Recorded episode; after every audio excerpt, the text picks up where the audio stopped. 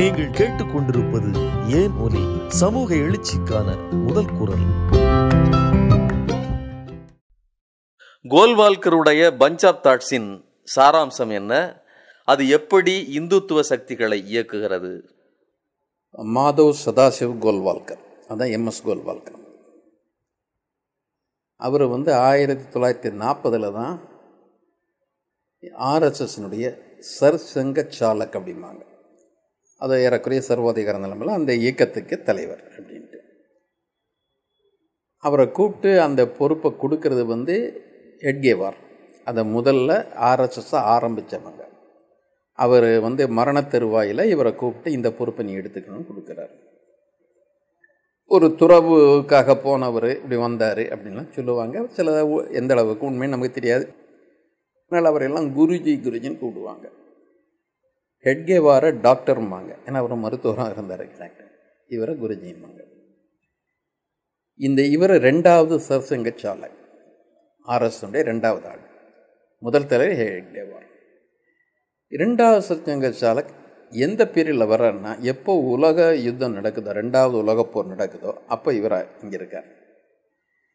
அது வந்து இந்தியாவை பொறுத்த வரைக்கும் மிக கடுமையான ஒரு காலம். இந்தியாவில் உலகப் போரை எதிர்த்து உலகப் போரில் இந்தியா ஏன் பங்கேற்கணும்? அப்படின்ட்டு இதுக்கு பிறகு உங்களுக்கு நாங்கள் வந்து சுயாட்சி தரப்போகிறோம் அப்படின்னு நமக்கு சொன்னாலும் அந்த உறுதி கொடுத்தாலும் முதல்ல சுயாட்சி கொடுங்க அப்போ ஒத்துழைப்பு தர்றோங்கிறது தான் அந்த காங்கிரஸுடைய அணுகுமுறையாக இருந்தது.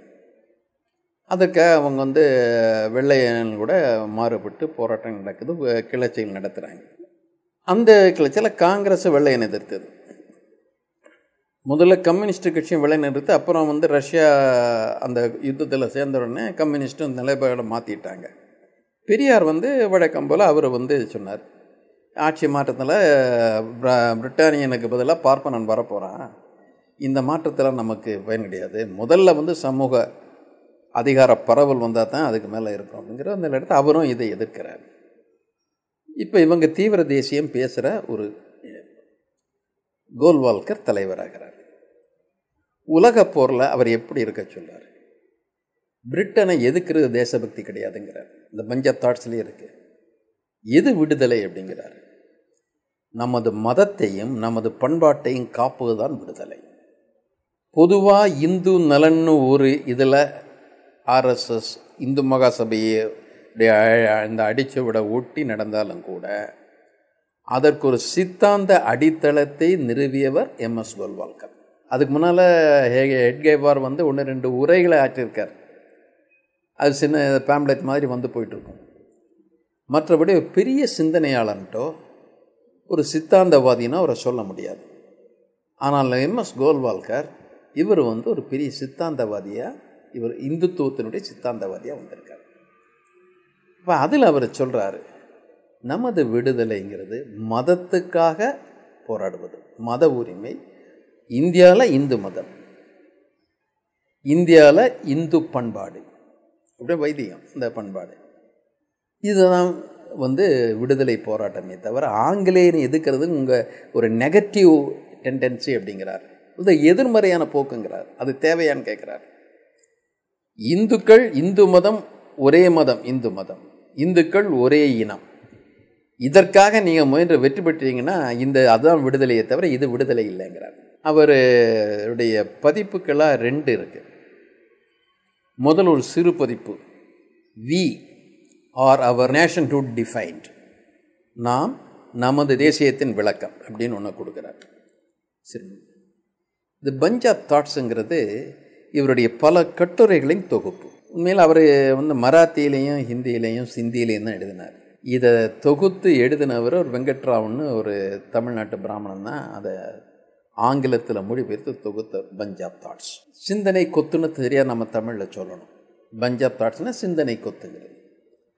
ஒவ்வொரு கட்டுரையும் அவருடைய அடிப்படை நோக்கங்களை விளக்குது. அப்போ அவரை பொறுத்த வரைக்கும் தேசியங்கிறதுக்கு மூணு பண்புகள்னு சொல்கிறார் மூணு கூறுகள்ங்கிறார். ஒன்று டெரிட்டோரியல் நிலவழி தேசியம். அவரை பொறுத்த வரைக்கும் ஹிமா இமயமலையிலேருந்து கன்னியாகுமரி வரைக்கும் இருக்கிற பரந்த நிலம். ஒரே நிலம். இந்து நிலம் இந்து தேசம். இதற்குள்ளே இருக்கிறதெல்லாம் இந்துக்கள். இது இந்தியா. இந்து தேசம் அப்படிங்கிறார். ரெண்டாவது வந்து சொல்கிறது இனம் அப்படிங்கிறார்.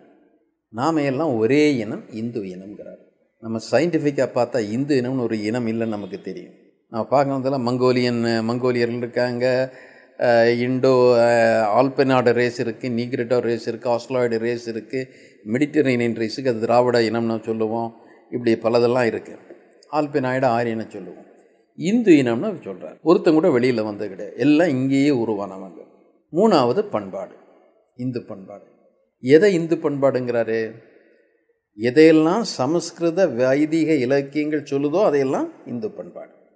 அப்போ அதை வந்து இந்த இந்து பண்பாடுன்னா வைதீகம்னா என்ன? பிராமணிய பண்பாடு. பிராமணியங்கிற வார்த்தையை தவ தவிர்க்கிறார். சனாதனம்ங்கிற வார்த்தையை ஏற்றுக்கிறார் இந்துங்கிற வார்த்தையை அடிக்கோட்டு சொல்கிறார் ஏன்னா புது வார்த்தை இது. இந்துங்கிறது இருநூறு ஆண்டு பழக்கம் தான் இருக்குது அதை வந்து இந்து பண்பாடு அப்படின்னு சொல்லிட்டு இந்த மூன்றையும் கொண்ட ஒரு இந்து தேசத்தை உருவாக்குவது. நிலத்தால் இனத்தால் பண்பாட்டால் அந்நியர்கள் பிரிக்கிறாங்க இந்தியாவில் அவர் சொல்கிறார் அந்நிய படையெடுப்புகளை விட உள்ளே உள்ள அந்நியர்களால் தான் நமக்கு ஆபத்து இந்துவுக்கு ஆபத்து அப்படிங்கிறார். இப்போ பிரிட்டிஷ்காரன் நமக்கு எனிமியே கிடையாது. இங்கே இருக்கிறவன் உள்ளூர் எனிமி அவன் தான் நமக்கு எதிரின்னு சொல்கிறார் இவருடைய ரொம்ப எளிமையான விளக்கம் யாருக்கெல்லாம் அவரது புண்ணிய தலங்கள் இந்தியாவில் இருக்கிறதோ அவர்களெல்லாம் மண்ணின் மைந்தர்கள் யாருடைய புண்ணிய தலங்கள் இந்தியாவுக்கு வெளியே இருக்கிறதோ அவர்களெல்லாம் அந்நியர்கள் நம்ப முடியாதவர்கள் அவர்கள் இந்தியாவிற்கு விசுவாசமாக இருக்க முடியாது. ஒரு சிம்பிள் டெஃபனிஷன் புண்ணியத்தலம்னா என்ன புண்ணியத்தலம்? வைதிக புண்ணியத்தலங்கள். இப்போ இந்த அடிப்படையில் பார்க்கறதுல அவர் வந்து கிறிஸ்தவர்களுக்கு ஜெருசலம் இருக்கு. அதனால் கிறிஸ்தவர்கள் வந்து இங்கே கிடையாது. இஸ்லாமியர்களுக்கு மெக்கா மெதீனா இருக்குது இப்போ பெத்தலகமோ ஜெருசலமோ இருந்தாலும் அல்லது மெக்கா மெதீனா இருந்தாலும் அவர்களுடைய இறுதி உச்சகட்டமான புண்ணியத்தலமாக இருக்கிறதுனால இவர்கள் இந்தியாவுக்கு விசுவாசமானவர்கள் அல்ல அப்படின்னு பிரிக்கிறார். முதல்ல இதை சொல்கிறார் அப்புறம் உள்ளூரில் அந்நிய தத்துவங்களை ஏற்றுக்கொண்டவர்களும் இந்துவுக்கு எதிரி. அந்நிய தத்துவங்கள். அந்த அந்நிய தத்துவங்களில் பொது உடைமை வருது கூட்டாட்சி தத்துவம் வருது ஜனநாயக தத்துவம் வருது. இது எல்லாம் வந்து ஆபத்தானவை அந்நியமானவைன்னு அவர் சொல்கிறார் ரொம்ப தெளிவாக அதை விளக்கிறார். அதனால் இந்து இந்து அல்லாதவர்களை அடையாளம் கண்டு கொள்ள வேண்டும். அப்போ அவர் சொன்ன வார்த்தைகள் என்னென்ன? இந்துவைஸ் இந்தியன் பாலிட்டிக்ஸ் இந்திய அரசுங்கிறது இந்து மயப்படுத்தணும். மிலிட்டரைஸ் ஹிந்துயிசம் இந்த இந்துத்துவத்தை இவன் வந்து இராணுவமயமாக்கணுங்கிறார். இராணுவமயம் ஏன் ஆக்கணும் அப்போ தான் கட்டுப்பாடு தலைவன் சொல்லி கட்டுப்பட்டு இருப்பாங்க. இராணுவமயம்னு என்னென்னா ஒரு தலைவன் ஆணைக்கு அனைவரும் கட்டுப்பட்டு இருப்பது தான் இராணுவமயமாக்குறது இப்போ Hinduise all politics. Militarise all Hindus. அப்போ இவர் இந்த அந்நிய தத்துவத்தால் நமக்கு ஆபத்துன்னு சொல்கிறதுல அவரை பொறுத்த வரைக்கும் சமணம் கூட இந்தியாவுக்கு ஆபத்து. பௌத்தம் இந்தியாவுக்கு ஆபத்து. இப்போ சமணத்தையும் பௌத்தத்தையும் இந்தியாவில் வாழ அனுமதிக்கப்பட்ட மதங்கள்னு சொல்கிறாரே தவிர இந்துக்களுக்கு இசைவான மதங்களை அவர் ஏற்றுக்கலாம் ஏன்னா அதன் தத்துவங்கள் வைதீக வர்ண தத்துவங்களை மறுப்பவை. எவையெல்லாம் சமஸ்கிருத வைதீகத்திற்கு முரண்பட்டு நிற்கின்றனவோ அவள் உள்ளூராக இருந்தாலும் சரிதான் வெளியூராக இருந்தாலும் சரிதான். அவையெல்லாம் அந்நியமாக கருதப்பட வேண்டும். அது மட்டும் பகைமையாக கருதப்படணுங்கிறது அவர் சொன்ன அந்த பஞ்சாப் தாட்ஸினுடைய சாராம்சம். இன்றைக்கி அதுதான் வேதம். அவங்களுக்கு அதில் என்னென்னா இந்த புக் புத்தகத்தை வந்து ஒவ்வொரு எடிஷன் வரும் இப்போ தமிழ் எல்லாம் வந்திருக்கு. சில இடத்துல இவங்க ஒரு எடிஷன் இன்னொரு பார்த்திங்கன்னா சின்ன மைனை சேஞ்சு கொடுத்துருப்பாங்க. ஏன்னா ரொம்ப அப்பட்டமாக அவங்க வெளியே காணப்படுவாருங்கிறதாக சில விஷயங்களை டெலீட் பண்ணுவாங்க திருத்திடுவாங்க பார்த்து கொடுப்பாங்க. அதனால் பஞ்சாப் தாட்ஸை ஆயிரத்தி தொள்ளாயிரத்தி ஐம்பதுகள் ஐம்பத்தஞ்சுக்கு மேலே வந்த பஞ்சாப் தாட்ஸை படிக்கிறது உச்சிதமாக இருக்கும். எண்பதுகளுக்கு மேலே அவர் எழுபத்தி ஒன்றில் எழுபத்தி ரெண்டில் இறந்துடுறாரு. எண்பதுகளுக்கு மேலே வர்ற பஞ்சாப் தாட்ஸை படித்தா அதில் இடைச்செருகளோ அல்லது சில மறைப்புகளோ இருக்கும். ஆனால் அப்படி இரு- பார்த்தா கூட அவர் அடிப்படை தத்துவத்தை நம்மால் புரிஞ்சுக்க முடியும். அதில் இந்திய சமூகத்தை பொறுத்த வரைக்கும் அவர் என்ன சொல்கிறாருன்னா சமூக சீர்திருத்தம்னா அவர் கடுமையாக எதிர்க்கிறவர். சமூக சீர்திருத்தவங்க பேரில் இந்து மதத்தை சிதைக்கிறாங்கன்னு அவர் சொல்கிறார் புத இந்துத்துவாவே சமூக மாற்றங்களுக்கு எதிரானவை. சமூக மாற்றத்தை பகைமையாக பார்ப்பவை இந்துத்துவா. இல்லை இவர் அதில் சமூக சீர்திருத்தங்களுக்கு சொல்கிறார் அப்போ எல்லா சமூக சீர்திருத்தவாதிகள் எதை அடிப்படையாக வலியுறுத்துகிறாங்க சமத்துவங்கிறத வலியுறுத்துகிறாங்க ஆணுக்கு பெண் சமத்துவம் ஜாதிகளுக்குள் சமத்துவம் ஜாதியே இல்லாத சமத்துவம் வர்ண சமத்துவம் வர்ணமே இல்லாத சமத்துவம் அப்படின்ட்டு சீர்திருத்தங்கள் பல வகையில் பேசுகிறாங்க அப்போ அதுக்கு அவர் சொல்கிற ஒரே வார்த்தை ஒரே வாக்கியத்தில் முடிக்கிறார் அதை the need of our nation is நமது தேசத்தின் தேவை என்பது ஹார்மனி அண்ட் நாட் ஈக்குவாலிட்டிங்கிறார் இணங்கி போவது தான் தேவையே தவிர சமத்துவம் அல்ல தேவைங்கிறார். ஹார்மனி எதை ஹார்மனைஸ் பண்ணுறது சமத்துவமற்ற சமூக கட்டமைப்புக்கு இணங்கி போவது. இதை வந்து அவர் வலியுறுத்துகிற விஷயங்கள் ஹார்மனி அப்போ இந்த அவங்க அமைப்பே வந்து தலைமைக்கு கட்டுப்படுகின்ற தலைமையை பற்றி விமர்சனத்திற்கு இடமே இல்லாத விவாதம் விமர்சனம் விட்டு விவாதங்களுக்கு கூட இடமில்லாத ஒரு கட்டுக்கோப்பான ஒரு அமைப்பாக அவர் உருவாக்குகின்றார்கள்.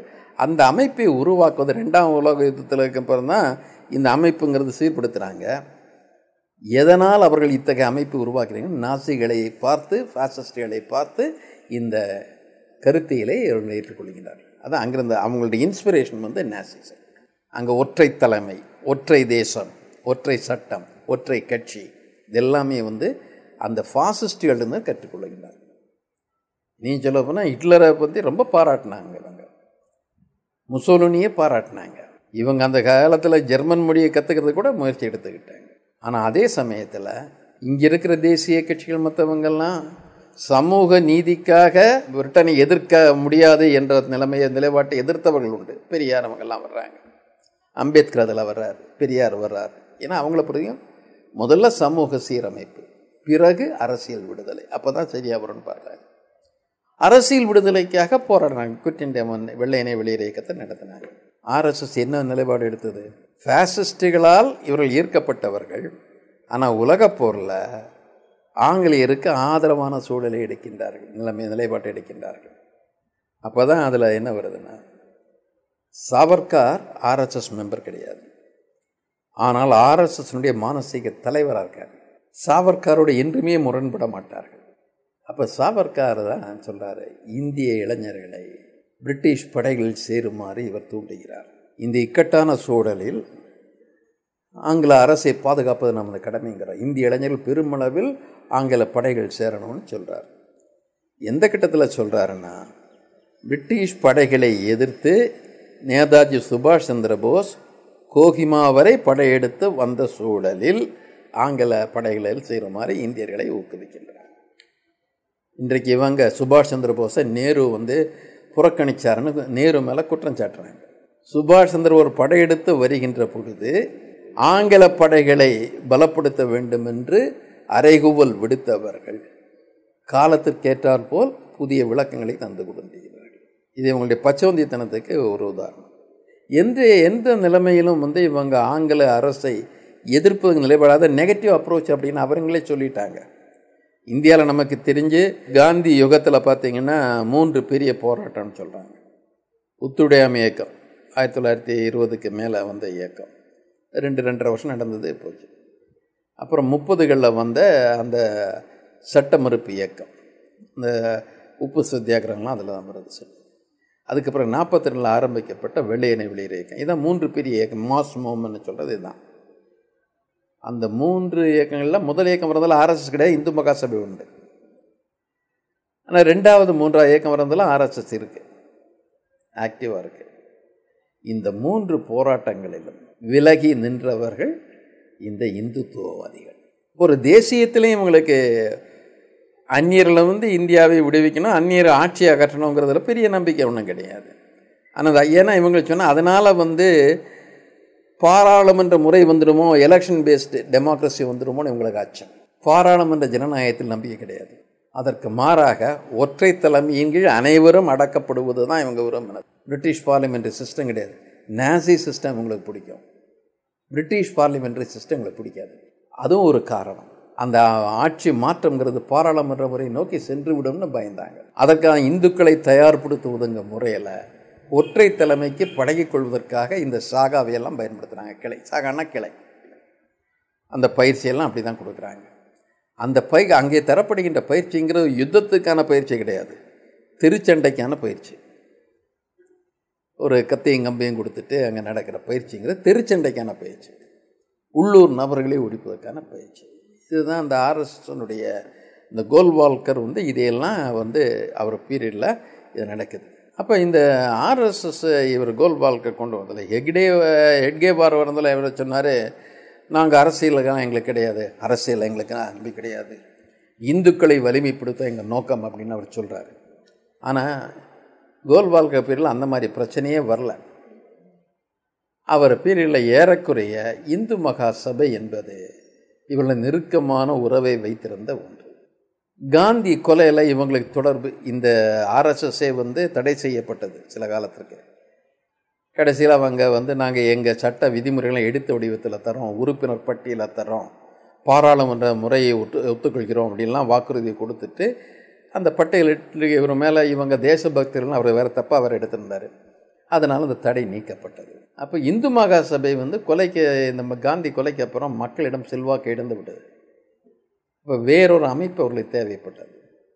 இப்போ பழைய இந்து மகா சபைக்காரரான ஷியாம் பிரசாத் முகர்ஜி பாரதிய ஜனசங்கம்னு ஒன்று ஆரம்பிக்கிறார். அதில் இரு வகையான பிரிவினர் இணைகின்றார்கள். ஒன்று ஆரிய சமாஜத்திலிருந்து உருவான இந்து மகாசபை பஞ்சாபில் இருக்கிறவங்க.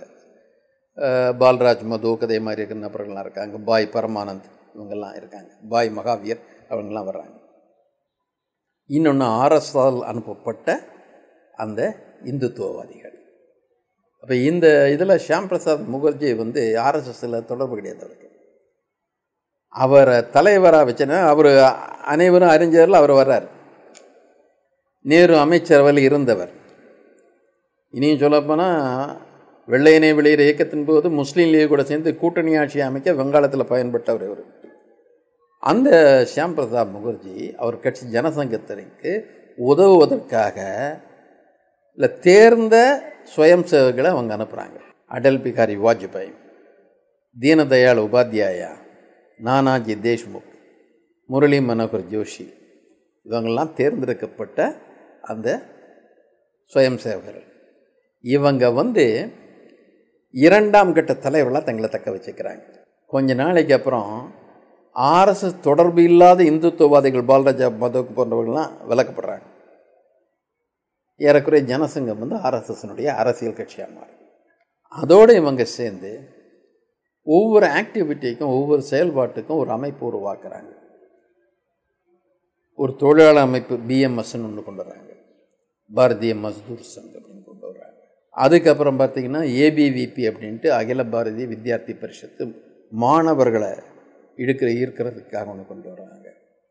விஸ்வ இந்து பரிஷத்தும் கோவில்கள் சார்ந்து இயக்கங்களை உருவாக்குவதற்காக விஸ்வ இந்து பரிஷத்தும் கொண்டு வர்றாங்க அந்த விஸ்வ இந்து பரிஷத்தை சேர்ந்த ரானடே தான் விவேகானந்தர் உடைய மண்டபத்தை அந்த இதில் கன்னியாகுமரியில் கட்டினவர். பஜ்ரங் தள் மலைவாசி மக்களை அணி திரட்டுவதற்காக இப்படியெல்லாம் ஒவ்வொரு அமைப்பு இருக்க. நாற்பதுக்கு மேற்பட்ட அமைப்புகளை உருவாக்கினாங்க. சுதேசி ஜாகரன் மஞ்சு அதில் தான் வரும்.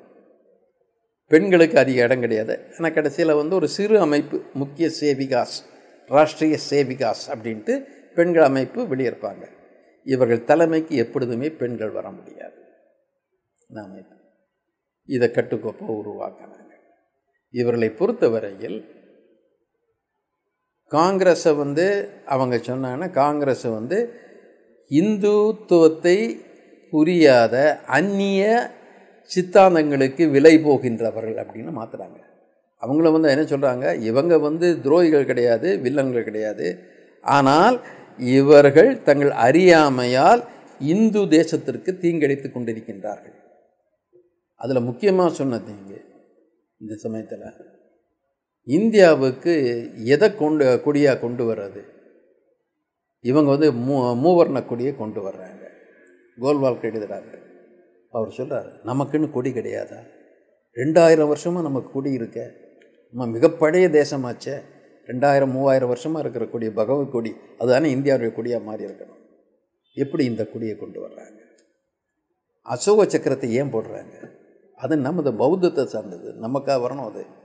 அப்படி போகுது. இதெல்லாம் வந்து அந்நிய நாகரிகத்தால் ஈர்க்கப்பட்டவர்கள் சமய சார்பின்மைங்கிற ஒரு தத்துவத்தை எடுத்துகிட்டு பேசுகிறாங்க இந்து மதமே ரொம்ப எல்லாருக்கும் சகித்துத்தன்மை கொண்டது. எல்லாரையும் வாழ விடுற சமயம்தான். நமக்கு சமய சார்பின்மை தேவையில்லை. நம்ம பரம்பரை அப்படி தான் இருக்குது அப்படின்ட்டு ஒரு கொண்டு வந்து கொடியை கொண்டு வந்தது.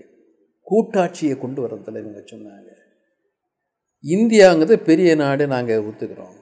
ஆனால் இந்தியாவில் இந்த நிர்வாக பிரிவுகளாக தான் மாநிலங்கள் இருக்க முடியுமே தவிர சுயாட்சி நிறுவனங்களாக இருக்க முடியாது. இந்த autonomous states would mean disintegration of Hindu nation Hindu தேசம் செதறிடும் அதனால் மாநிலங்களுக்கு இன்னும் அரசே இருக்கக்கூடாதுங்கிறாரு. ஒரே நாடாளுமன்றம் ஒரே அமைச்சரவை ஒரே ஆட்சி அதுதான் இருக்க முடியும். மற்றவர்கள் எல்லாம் அவர்கள் ஆணைகளை நடத்துகின்ற அந்த ஏஜெண்டுகளாக தான் இருக்க முடியுங்கிறார். பன்முகத்திற்கு இங்கே இந்தியாவில் இடம் கிடையாது. இந்து தேசத்தில் பன்முகம் இருக்க முடியாதுங்கிறார். இந்து தேசத்தில் ஒரே பண்பாடு ஒரே மொழி சமஸ்கிருதத்தை கொண்ட மொழி. அந்த சமஸ்கிருதம் தேவ மொழியாக இருக்கனால மக்கள் மொழி இந்தியை வந்து அந்த ஒரு இன்னும் சொல்ல போனால் அந்த என்ன சொன்னால் ஒரு காம்ப்ரமைஸில் இந்தியை கொண்டு வர்றது. அதில் மொழி மற ஏனைய மொழிகளை ஏற்றுக்கொள்வது கிடையாது. ஏனைய மதங்களை ஏற்றுக்கொள்வது கிடையாது. ஏனைய பண்பாடுகளை அவர்கள் ஏற்றுக்கொள்வது கிடையாது. எல்லாம் இந்து பண்பாடு ஒற்றை பண்பாடு. இதை வந்து அவங்க சாக மூலமாக பரப்பிடுறாங்க. சாகால் நீங்கள் பார்த்தாலே பள்ளியில் படிக்கிற பிள்ளைகளை முதற்கொண்டு இருப்பாங்க ஈர்த்து நாசிகள் கையாண்ட அதே முறை. மாலை வேலையில் எடுக்கிறது. கொஞ்சம் உடற்பயிற்சியை போட்டு களைத்து போனப்புறம் இவங்க பௌதிக் அப்படின்னு ஆரம்பிப்பாங்க. பௌதிக்னா அவங்களுக்கு வந்து உரையாற்றுறது. கேள்வி பதில் கிடையாது. தலைவர் உரையாற்றுவார் அதை ஏற்றுக்கிட்டு போகணும். அதாவது கருத்து திணிப்பு. மூளை செலவை. இதை செய்கிற முறையை தான் அவங்க பயன்படுத்திட்டு இருக்கிறாங்க. இது வரைக்கும் வந்த சர்ச்சங்க சாலைக்கு இப்போ வந்து ஒன்பதா பத்து வருஷமாக ஆச்சு. ராஜேந்திர சிங்னு ஒருத்தர் தான் பிராமணர் அல்லாதவர். பாக்கி எல்லாருமே பிராமணர்கள் தான். இது அந்த அமைப்பில் இருக்கிறவங்க. இதன் துவக்கம் எல்லாம் நீங்கள் பார்த்தீங்கன்னா அத்தனை பேரும் மராத்திய சித்பவன் பிராமணர்கள். சாவர்காரும் சித்பவன் பிராமணர் தான். திலகரும் சித்பவன் பிராமணர் தான். சொல்லுவோம் கோகலை கூட சித்பவன் பிராமணர் தான். ஆனால் கோகலை கொஞ்சம் மாறுபட்டு போனார். அதே சித்பவன் பிராமணன். சித்பவன் பிராமணனுக்கு என்ன ஒரு விசேஷம்னா தங்களுக்குள் அவர்கள் நாங்கள் தான் ஆங்கிலேயர் வருவதற்கு முன்னால் இந்த நாட்டை ஆண்டு கொண்டிருந்தோம் பேஷ்வாக்கள் நாங்கள் ஆட்சியை இழந்தவர்கள். அந்த ஆட்சியை நாங்கள் மீட்க வேண்டும் என்கிற உள்ளூர வெறி கொண்ட ஒரு பழைய முன்னாள் ஆட்சியாளர்களாக தங்களை நிர்மாணித்து கொண்டவர்கள். இப்போ அந்த இதில் தான் இந்த சிவாஜி பண்பாடு இவங்கெல்லாம் கொண்டு வர்றாங்க. சிவாஜி வழிபாடு கணேச வழிபாடு எல்லாம் கொண்டு வந்து இந்து மயப்படுத்துவதுங்கிற வார்த்தை. இந்து மயப்படுத்தினா பிராமணிய தலைமையை விடுமையங்களை ஏற்றுக்கொள்வது. அதான் இந்து வயசுங்கிறது.